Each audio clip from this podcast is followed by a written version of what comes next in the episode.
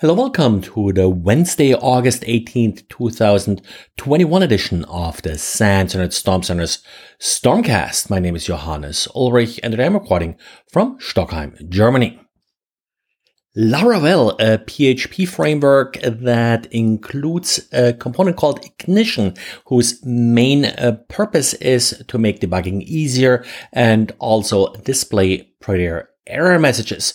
Well, it turns out that in older versions of Laravel, that's uh, 842 and earlier, this component suffered a remote code execution vulnerability that we are now seeing exploited. The vulnerability is being tracked as CVE 2021-3129. It was uh, discovered or at least patched uh, fairly early uh, this year exploit attempts uh, will be able to modify variables and execute arbitrary code. What we are seeing so far are attempts to essentially detect if a server is vulnerable. No actual exploits seen yet, but our honeypots also are not vulnerable. So we probably don't yet see that second part that actually then would load some kind of exploit payload. First of all, components and frameworks like Laravel need to be regularly updated. This is not the only vulnerability that has affected Laravel in the past. But on the other hand, the, the ignition component is specifically meant for debugging. So it's only being enabled if uh, Laravel is running in debug mode. This is a configuration setting, so you don't actually need to uninstall here anything on a live server. You just need to make sure that the live version of a site is running in the correct configuration, so this uh, debug uh, code is not loaded. And regardless the remote code execution vulnerability, you never really should run a live site in debug mode like this and uh, provide attackers with very nice looking and detailed error messages.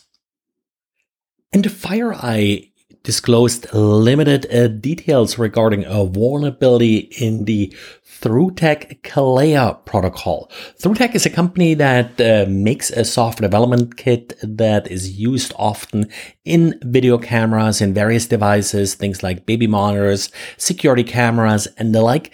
And the vulnerability here essentially is that the only thing used to authenticate a camera to ThroughTek is the UID assigned to the camera.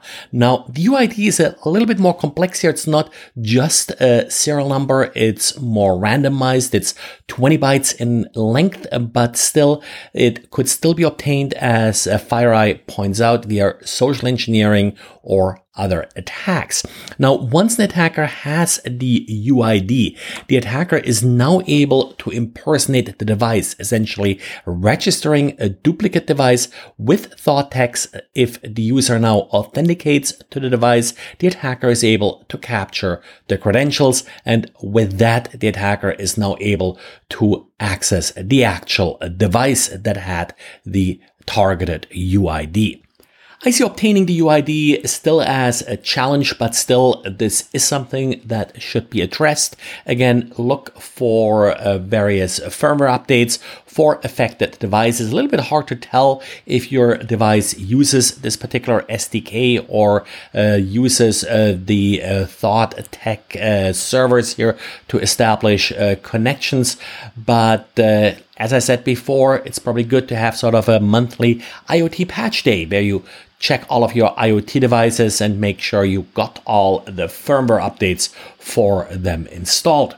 The updated firmware will enable a TLS, which of course solves some of the problem here. Also, it may enable an authentication key in addition to the UID to make the process of spoofing the original device more difficult. According to FireEye, ThroughTek does advertise uh, connections from 83 million devices each month to its servers.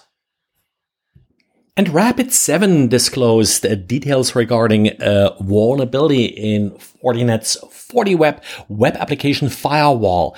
This vulnerability has not yet been patched by Fortinet. A patch should be coming by the end of the month, but the blog post published by Rapid7 does have enough details to actually exploit it.